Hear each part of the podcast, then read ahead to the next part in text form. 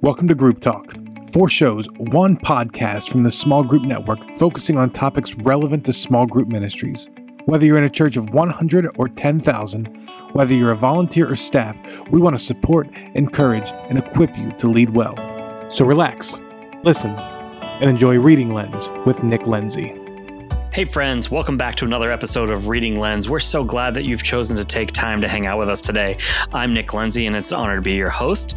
For those who are new, welcome. We're so excited that you've joined us. Here's how Reading Lens works each month, I have on with us a guest who is a small group point person like myself to share with you insights from books that we're reading and what our takeaways were and how we plan to incorporate them into our lives, leadership, and small groups.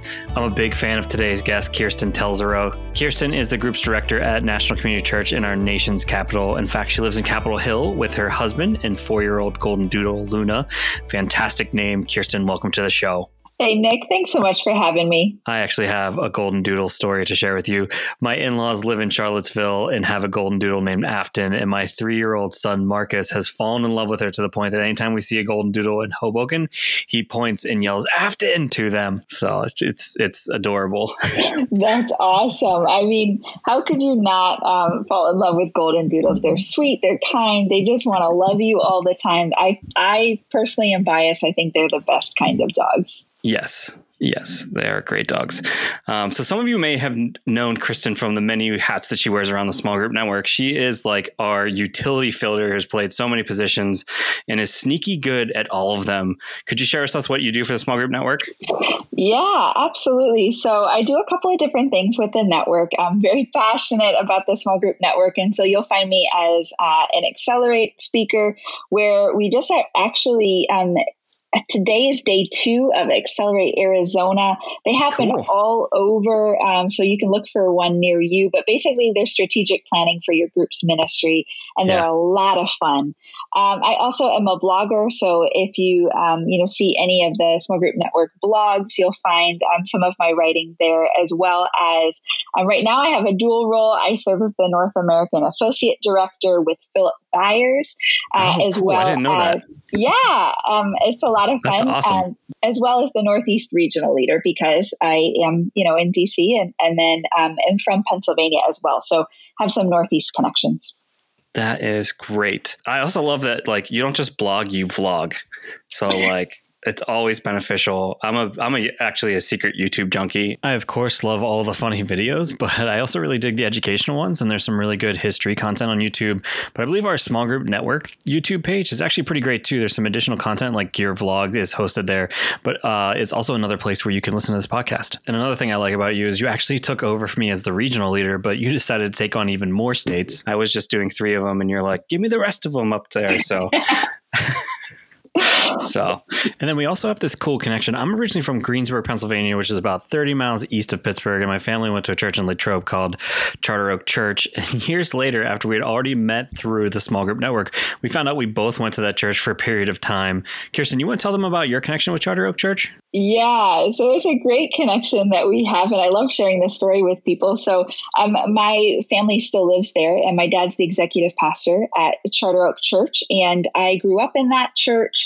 Um, I accepted Christ in that church, and uh, even received my calling into ministry in that church. So that That's church awesome. has a special place in my heart. But I also love the fact that anytime that you know we're connected in the network, uh, Nick, that we just share that that uh, story with people and they're like, "What? Really in Greensburg, yeah. Pennsylvania?"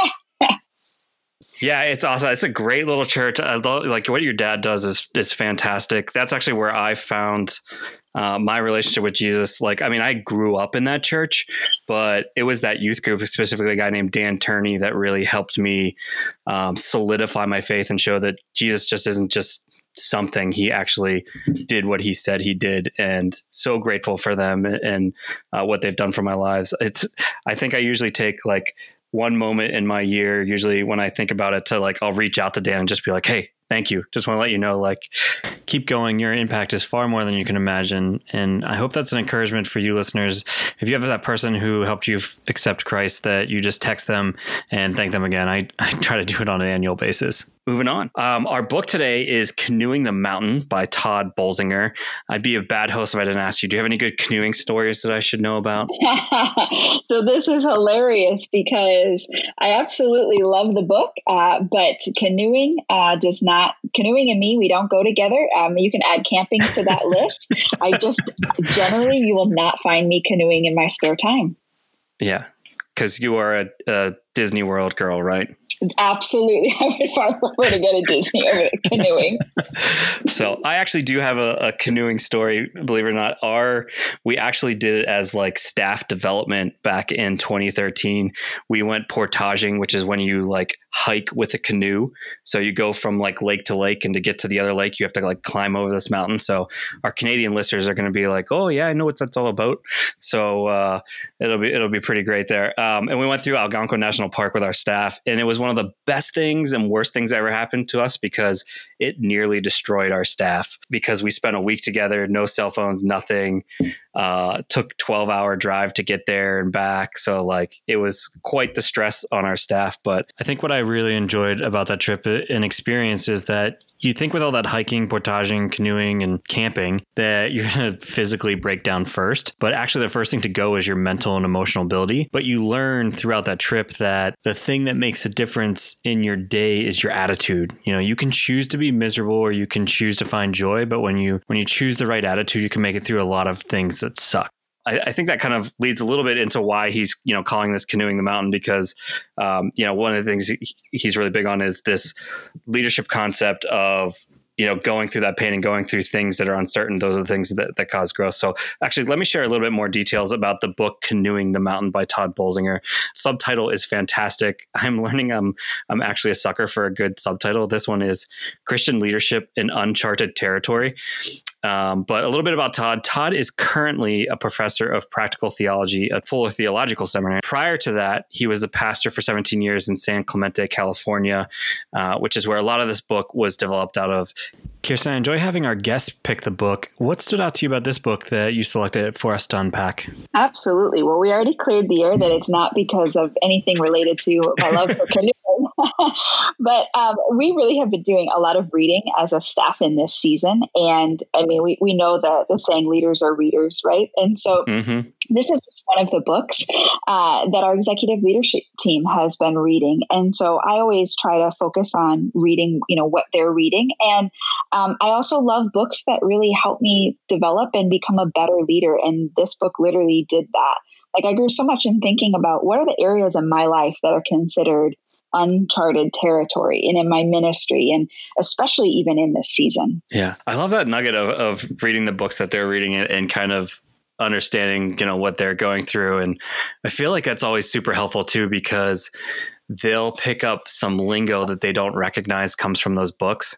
And so they'll come into those meetings and they'll say one of those keywords and you have such an advantage over another staff member. Not that it like is like an advantage you have to have, right? But at least like allows you to go, oh, I know exactly what you're talking about.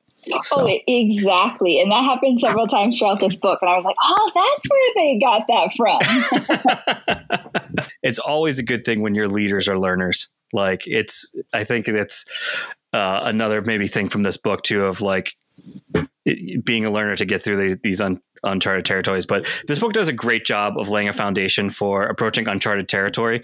And what they do in this book is they have it's broken up into five parts. The first one talks about understanding charted territory, and then Todd has a really distinct view of leadership, and he kind of goes into each of those as we get to that, which we're going to get to. But um, I think one of the things the the listeners probably still asking is like, okay, so why is it called Canoeing the Mountain? And the reason it's called Canoeing the Mountain is because Todd is a, a really big fan of Lewis and Clark. So Lewis and Clark were explorers. We had uh, this is in the early 1800s. Thomas Jefferson is the president. He has just purchased the Louisiana Purchase, and he is looking for these explorers to go view what he just purchased. Um, talk about like a blind buy, by the way. Like, we're just going to buy this land. We have no idea what's in it you know it that stuff to me is like beyond what i can comprehend. Also like, blind in going and finding the pacific ocean. Yeah. I don't know how they made it. Even reading this book it's like how do you know where to go? So i think one of the other things why it's like canoeing the mountain is that they had expected that they were going to find a river that would take them straight to um, the Pacific Ocean, and as they got started going further west is when they hit the Rocky Mountains, not even knowing the Rocky Mountains are there. Um, and if you've ever been to the Rocky Mountains, they are never ending. And so I can't imagine what it's like to get to one mountain, climb over it, and then see like seven more and not even see an ocean. So, uh, that, that's uh, that's a big part of uh, the, the, uncharted territory. But I also think, Kirsten, there's two other things that we should define for the listener, and this is one how he defines missional, one how he defines leadership. Would you would you like to take how he's kind of defining missional for us? Yeah, so he's defining missional in the sense that it really is. Um, an external perspective of the church doesn't exist for ourselves. And, and, he says that in several conversations that he's had in his local church as well, where he says the church really isn't about us. The church is finding people who don't know Christ and then creating ministries and, and being innovative uh, for the sake of them mm-hmm. um, that don't know Christ. And, and then, you know, as you talk a little bit about his um, definition of leadership, he, he really does talk about how um, this missional concept is shared. It's not you just going on mission for Christ. It really is this collective um, and communal, uh, uh, you know, for lack of a better word, mission where we've been commissioned uh, with Christ to go and do so. Yeah, cool. Um, and I think the other thing that I think that's important to talk about here too is then like how Todd views leadership. Um, and so for for how he, he talks about this is that leadership is energizing a community of people towards their own transformation in order to accomplish a shared mission in the face of a changing world. And a big part of this is that transformation. In order to accomplish transformation todd uses a venn diagram in the book to show that transformational leadership is a combination of three concepts. The next three parts of the book breaks down each concept, which is technical competence, adaptive capacity, and relational congruence. And it's when all three of those are combined that you have transformational leadership. And we're gonna we're gonna break down each of those as we uh, go on in this podcast. But before we get there, Kirsten, I just want to let's talk about what does the uncharted territory look like inside our own small groups. What what does that look like? What that we're currently facing um, when it when it comes to our groups? Yeah, that's a really great question, and you know. I think in this season, um, it looks like many different things. So I uh, have a seminary degree, and, and Todd even says this in the book. And he was like, "You'll get to a point in ministry where you'll go, the seminary didn't prepare me for any of what I'm going through right now.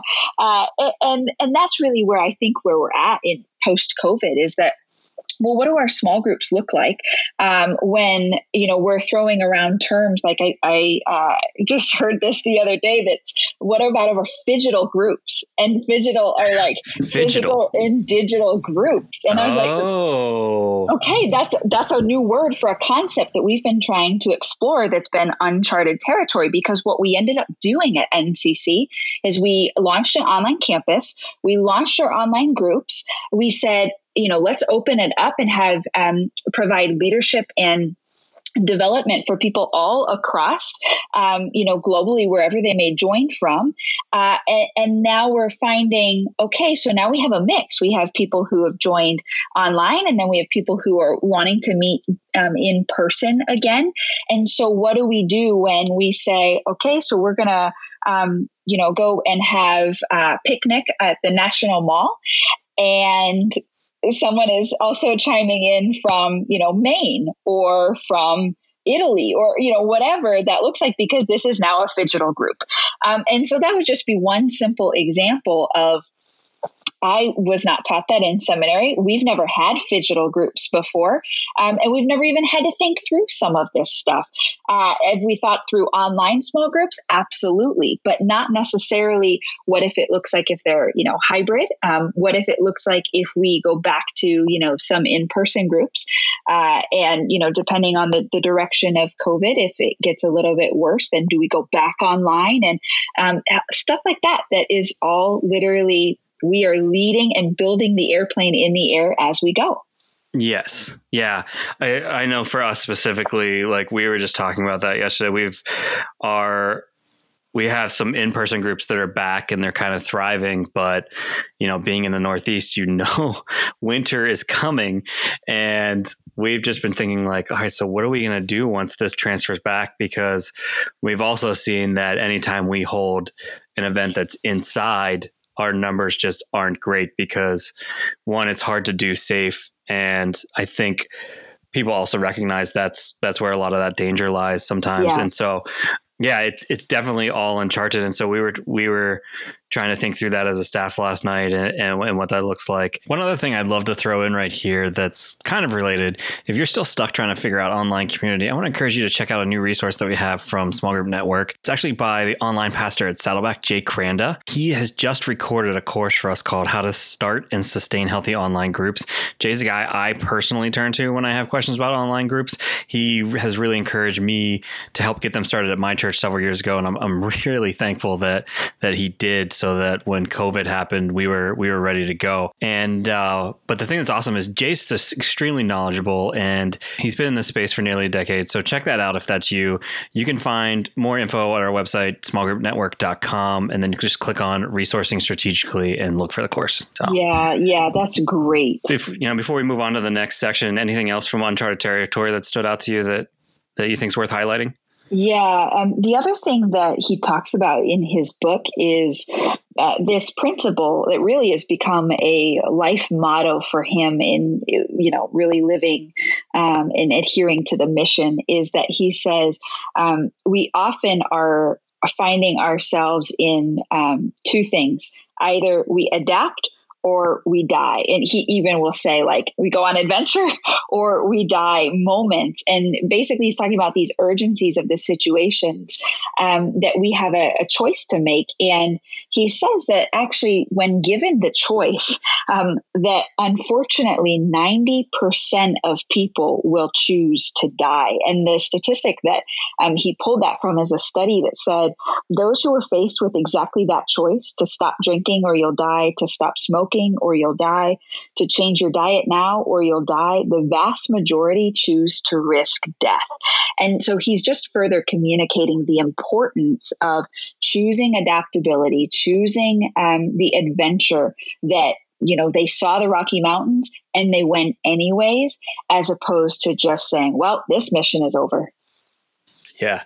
No i i think that's so good too. And i, I think that's one of those things that's really at like I'd be shocked if all of us don't feel that inside our churches where um, you know we we know we want to go someplace new but there's just such this resistance. And I, I think a lot of it's because they obviously struggle to see what's what's there for them. And there's that comfort right? So even think about the the maybe the small group that you have that's been together for several years. It can be really hard for them to understand why it's important to multiply and create more groups because they have this thing and it works for them. And so like you can see that that kind of death inside that where a group is just they're comfortable with what they got you know, and they're they're going to stay with that. But yeah, let's keep on moving. Let's dive into the technical competence section. Part two is all about the technical competence. So just a, a, a refresher, Todd talks about leading the, in a transformational way called transformational leadership, uh, which is made up of three parts: technical competence, adaptive capacity, and relational congruence. So the first one is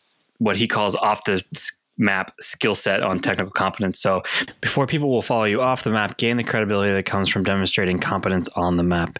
And that really starts by building trust with your people. How do you build trust with your leaders and organization? Yeah, that's a really great question. Um, so in DC, this takes a long time to build trust, and more than I had thought. Because prior to living in DC, I lived in Georgia, and um, you know, I, I just felt like you know, I was here for six months. You build credibility and people trust you.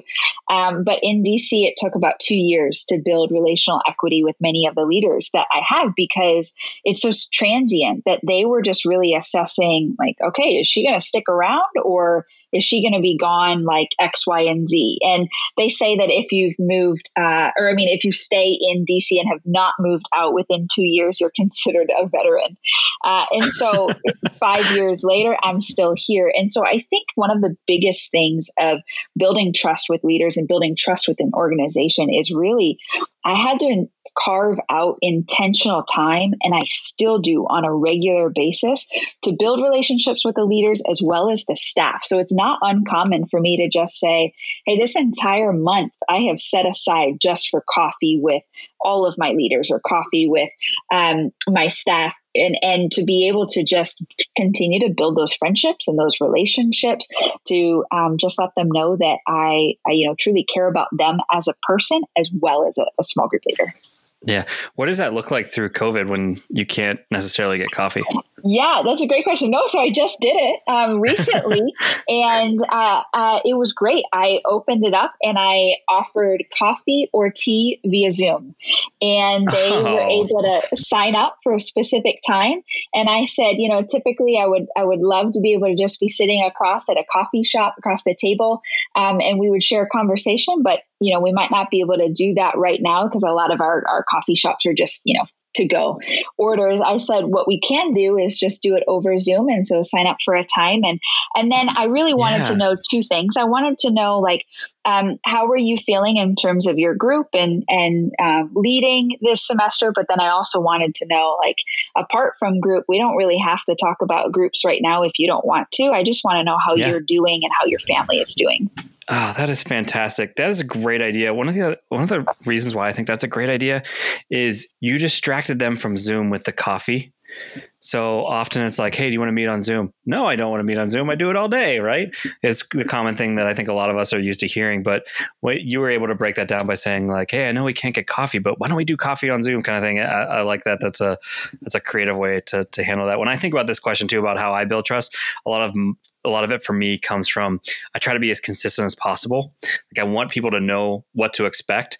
And my lead pastor, Chris High, actually has a really good uh, leadership lesson on this that he comes back to annually with us.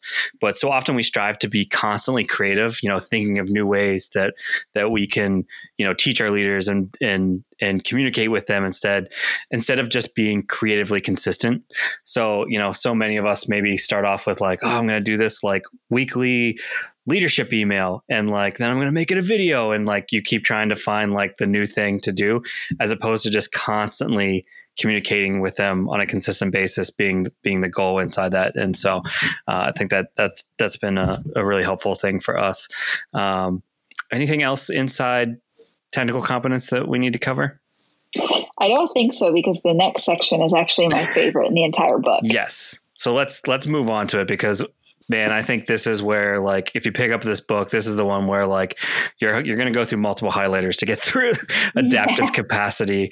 Um, you know I, if you don't mind sharing we were talking before the interview about how you had studied this transformational leadership kind of in uh, college or uh, and, and that you had heard two of these but not this third one. Would you mind sharing that with the audience yeah. So in transformational leadership, um, you know, in college we had talked about um, technical competence as well as relational um, congruence, but we hadn't really talked about adaptive capacity. And um, I guess what I would, you know, specifically start off and, and define the transformational leadership is it is around it basically centers around the entire person of who you are leading because in transformational leadership it doesn't matter necessarily what role you're doing as much as it matters about the person and how you're growing and how you're literally being transformed in the process. Um, and I think that that's why Todd really brought transformational leadership into this text because transformational leadership is, again, is the whole in mind. And he's really he talks about if you go on this journey in uncharted territory, it's literally going to transform you as a person mm, yes. more than it's just transforming what you're doing. Um, yeah. And so, but he does talk about adaptive capacity in the sense that he quotes Dave Gibbons, um, and he says, those who follow Jesus embody fluidity and adaptation mm-hmm. and collaboration. And so he even starts right off the bat in saying, in order to move forward, in order to get past those mountains, you've got to learn to be adaptive. You've got to learn to be flexible. Um, he even goes in and talks about resilience. That's an essential part um, of having adaptive capacity. But he defines adaptive leadership is about letting go, learning as we go, and to keep going. And then he goes on to say that it's about enabling people to grow so that they can face their greatest challenges and thrive. This book is yeah. not about surviving at all. Like it's literally about um, thriving and how Lewis and Clark thrived on this journey. Yeah, I've really, I've really enjoyed that part of the book in that you know he's he's constantly through leadership trying to take people where they might not necessarily want to be. And there's another quote in here too it says where he talks about like you're going to have to disappoint people along the way too. And so this is the quote he says disappointing people at the rate they can absorb. Like i love that like disappointing them at a rate they can absorb is a skill that skill that requires nuisance, disappointing people too much and they give up on you, stop following you, and even turn on you. Don't disappoint them enough, and you'll never lead them anywhere. I love how broad his his focus on leadership is inside adaptive capacity too todd gives examples to be mastered um, so this this might help you get caught up a little bit more on like what is adaptive capacity. I'm going to read a couple of these, but I'd love for us to maybe touch base on one or two that we're working on. But these are a few of them. Uh, calmly facing the unknown, refusing quick fixes, engage others in learning and transformation necessary to take on the challenges that's before them, seeking new perspectives, asking questions that reveal competing values, gaps in values and actions. Um, explore and confront resistance and sabotage, learn and challenge without sacrificing personal or organizational fidelity, relationally help the congregation make hard, often painful decisions to effectively fulfill their mission in challenging. Kirsten, was there one of those that you're currently working on inside your own ministry that you're trying to grow your leadership in? That's a phenomenal question. The first one right off the bat, the calmly face mm. the unknown. Because I think our our initial response as human beings is literally, I don't know what to do. I'm not sure I can do this.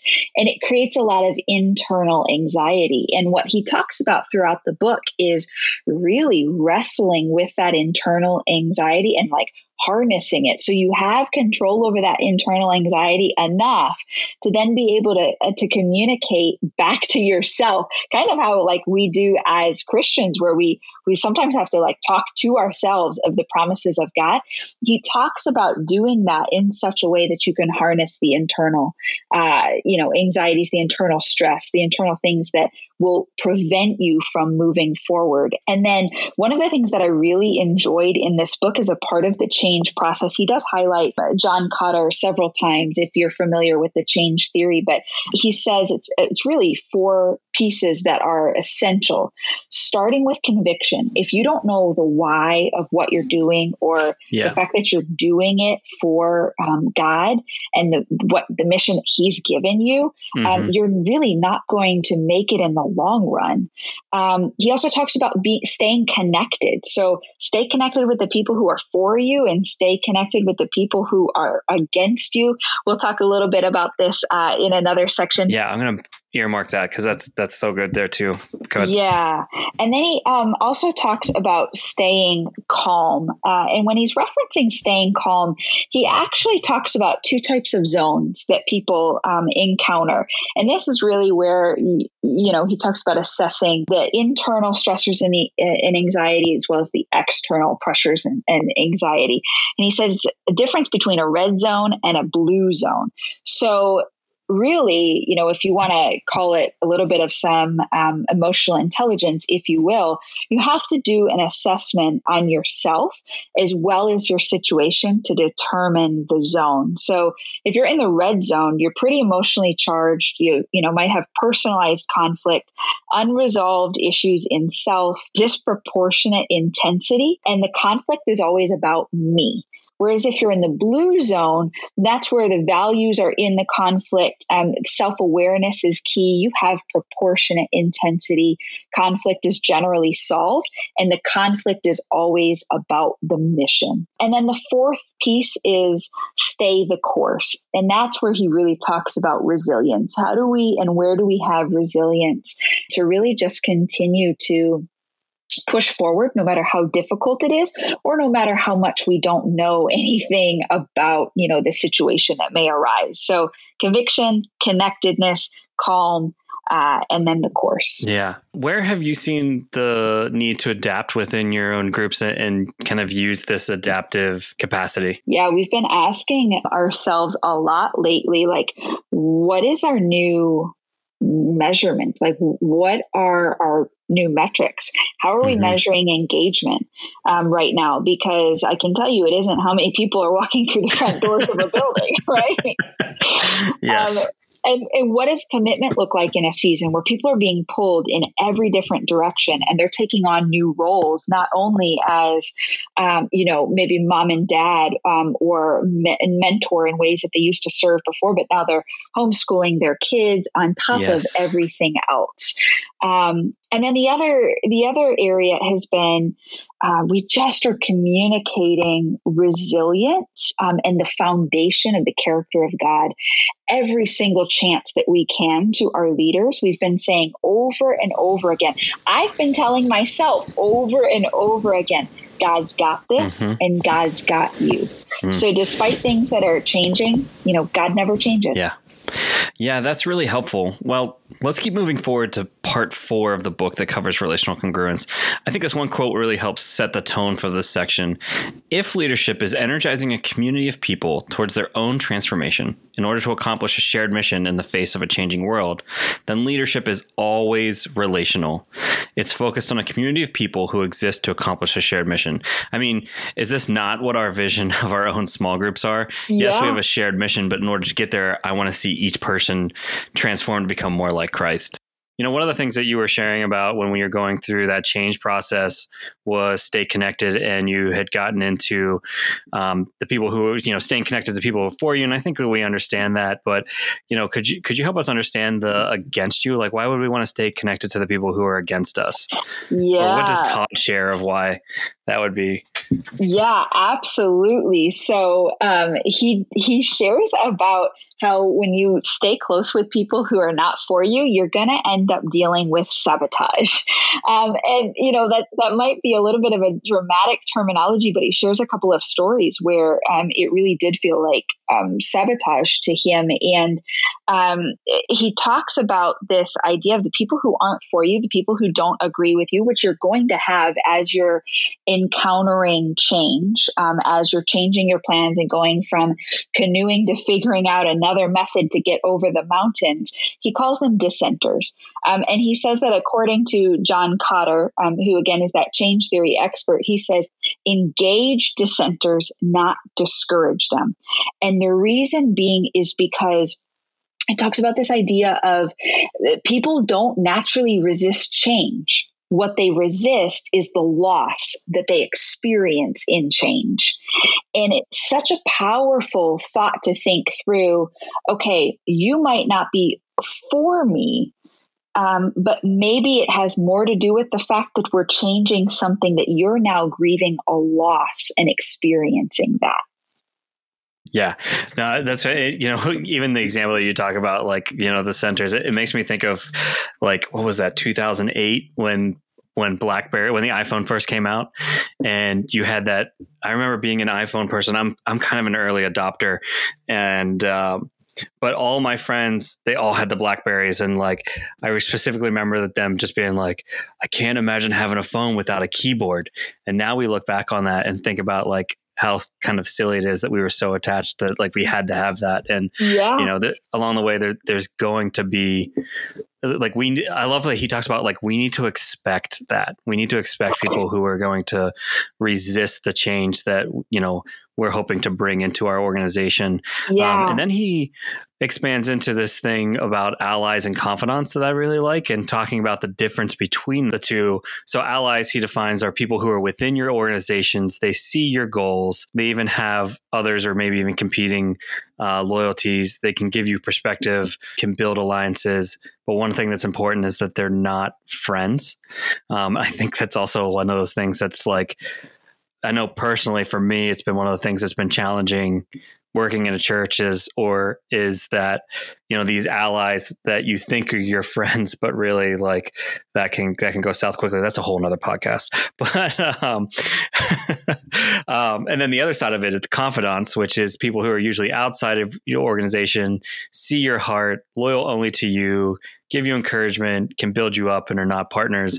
And talking about how each of them play their own role and have their own values within that. You know, I, I think about this a lot because there are people that I've developed really strong friendships out of the small group network and realizing that they're confidants, knowing that they know my role and they're loyal to me, but they don't necessarily see the day to day. And so I need to be cautious of how much they kind of build me up right? Because sometimes you can go into it and it's like they don't always see what's going on or the the the goals or or the church's kind of side of it uh, like your like your allies do. So anything that you would kind of add to that or or, or how you experience that yeah i think just the distinction that you highlighted is you know your allies are not necessarily your friends whereas your confidants mm-hmm. um, confidants tend to be uh, your friends the only other thing that i will add in this section that was i thought was really powerful is uh, Todd references this nickname of a peacemonger. Oh, and yeah. he says, like, you really don't want to be a peacemonger because, especially when you're, you know, dealing with sabotage, because people who who are a, a peacemonger, they're overtly anxious risk avoiders. They're more concerned with good feelings than progress, and they consistently mm. prefer the peaceful status quo over the turbulence of change even if change is necessary. Yes. And so, yeah, he just was like, you really don't want to be a, a, peacemonger. You know, maybe you know someone who's a peacemonger. Um, but that, and then that's when he talks about, you know, making sure that you're engaging with the people who are for you, the people who aren't for you, and then also um, making sure that you're just continually, okay, am I making this decision to just keep a peaceful status quo or am I making this decision because this, you know, this really is what needs to be done because I'm sticking to the mission. Um, and it will result in change and it will result in loss, but, um, it, it's the way forward. Yeah, no, that, that's excellent. Just, you know, let's let's wrap up this book. So part five is on transformation, and I really think where he's trying to wrap this up as well is that inside this this this part as well, he introduces someone else who's very key to Lewis and Clark's success, which is they met up with uh, Sacagawea, and she really was able to help translate and knew the territory already. And he sort of brings in this like how we need to include a diversity of thought. And so I'm I'm curious, what does diversity of thought look like within your church? Yeah, so that's a great question. Um, I think one of the things that it really is about is being aware of like, I don't want to bring another Kirsten to the table. I want someone yes. who thinks differently than me. I want someone who has a different background than me. I want someone who maybe who didn't go to seminary. Uh, and that way I'm continuing to enlarge the leadership pool and that there is that diversity of thought because he says when you have diversity of thought, then you have improved problem solving. And that's one of our greatest prayers at NCC in this season is we want to be solutionaries. And in order to be solutionaries, not only do we need to be, you know, seeking the Lord and, and what his um, will is in this season, but also we need to be bringing many people around the table and yes. inviting them into the process. That's such a great way to communicate that. You know, I I was thinking too in this of how much like one of the concepts he kind of talks about in the book too is this like seeing things from the balcony and getting out and in that as well. Um, but I loved your your point on like I don't need another Kirsten at the table, and I see this a lot inside our own church where we have a lot of. Sorry, this is another podcast that's going to talk about enneagrams, but uh, we have a lot of ones in our church. We have a lot of like our, our leadership is made up of a lot of like that perfectionist kind of type, and when we go to hire, I think sometimes we look exactly for that, like same one again and miss out on the force who can really help us, you know, feel and care and don't have necessarily these huge gut reactions to everything. And so I, I, love that you're talking about like bringing in other voices. I think about the two, one of the things that's been helpful for me as well is like continuing to look for the next generation as well and bringing them on staff. I think sometimes we get hesitant because we think like, oh, what do they know? but like they give you such a different vision than what what you what you're not typically used to which i think is good too or even just like they always find great ways to know how to communicate better and more effectively since that's constantly yeah, changing too yeah. all right as we wrap up i want to start this new section on this podcast that is kind of like a lightning round. Uh, if you want to tweet me or however, if you want to find me on Facebook, I'd love a name for this section.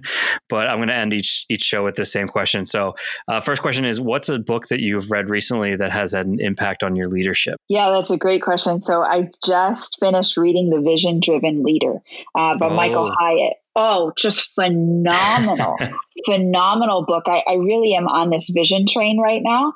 Uh, yeah. And so I would highly recommend it because he unpacks like, not only do you need to have a vision for your organization, but in order to understand a vision, you have to have a personal vision script. And if you don't have one, you need to get one. And then he walks you through the steps yeah. of how to have one. That's awesome. Yeah, I'm a big fan of his. Before there was this show, Reading Lens, we used to have the same format and it was called Book Talk. And we did his book, Free to Focus, back in March of 2020. And you can hear how I implemented that into how I work as a small group director. And then, what's one book that you would say that you're looking forward to that's on your list? You know, I saw recently on your Instagram that you have like five books that you're about to tackle. Yeah, Nick, I think one of my biggest problems is I always have a stack of books that I want to be reading. Um, so I'm working through that stack. And the next one on my list um, is a book called Compassion and Conviction. Um, it's a basic guide for civic engagement. Mm. Um, and so just trying to okay. read um, right now, uh, we've been encouraged as a, as staff to read all kinds of books, books that we naturally gravitate towards, books that we don't naturally gravitate towards, and to really just um, continue to be learners. Um, and so that's next on my list. Yeah. It sounds like your church is really embraces personal development. What does that What does that look like at, at NCC? Yeah, NCC um, very much so uh, emphasizes even personal development. So that's everything from uh, continued resources for whether that's books or conferences, whether that's being a part of networks um, and being in mm. you know like even the small group network huddles. That's a huge yeah. part of even my personal development that um, NCC rallies around and says, no, like we want you to be a part of that stuff. And it's a huge blessing. That's awesome. Kirsten, thank you so much for joining us today. I know that, I mean, you're always doing so much for the small group network. So thank you. I'm Nick Lindsay, and I want to thank you for listening with us. Thanks, Kirsten, for sharing your experiences with us.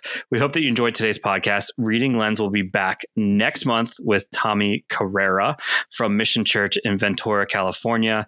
We'll be covering the book Tribe on Homecoming and Belonging by Sebastian Junger. I am looking forward to this one. And then this is the summary. We have a strong instinct to belong to small groups defined by clear purpose and understanding tribes. This tribal connection has largely been lost in a modern society, but regaining it might be the key to our psychological survival. This is awesome because it's not written by like small group pastor. And so like the fact that they're using small groups, I think is really exciting. So I'm looking forward to diving into that book. And, you know, so if you want to join along with us, that's the book that we're going to be reading. Um, but remember, readers are leaders. Take care, everyone.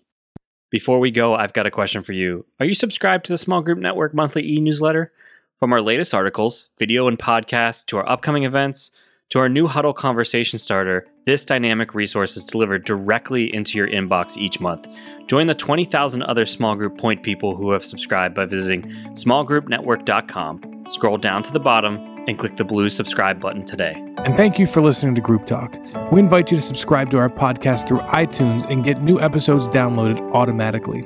Also, if you enjoy this program, please take a few minutes to give us a positive rating on iTunes so that other small group point people can find us more easily. We encourage you to visit our website at smallgroupnetwork.com to access our library of free resources, connect to a huddle with other small group ministry leaders in your area, read our blog articles, or join us on our Facebook group. Don't forget to use the hashtag SGNet when engaging with your social media channels. Thank you for your support.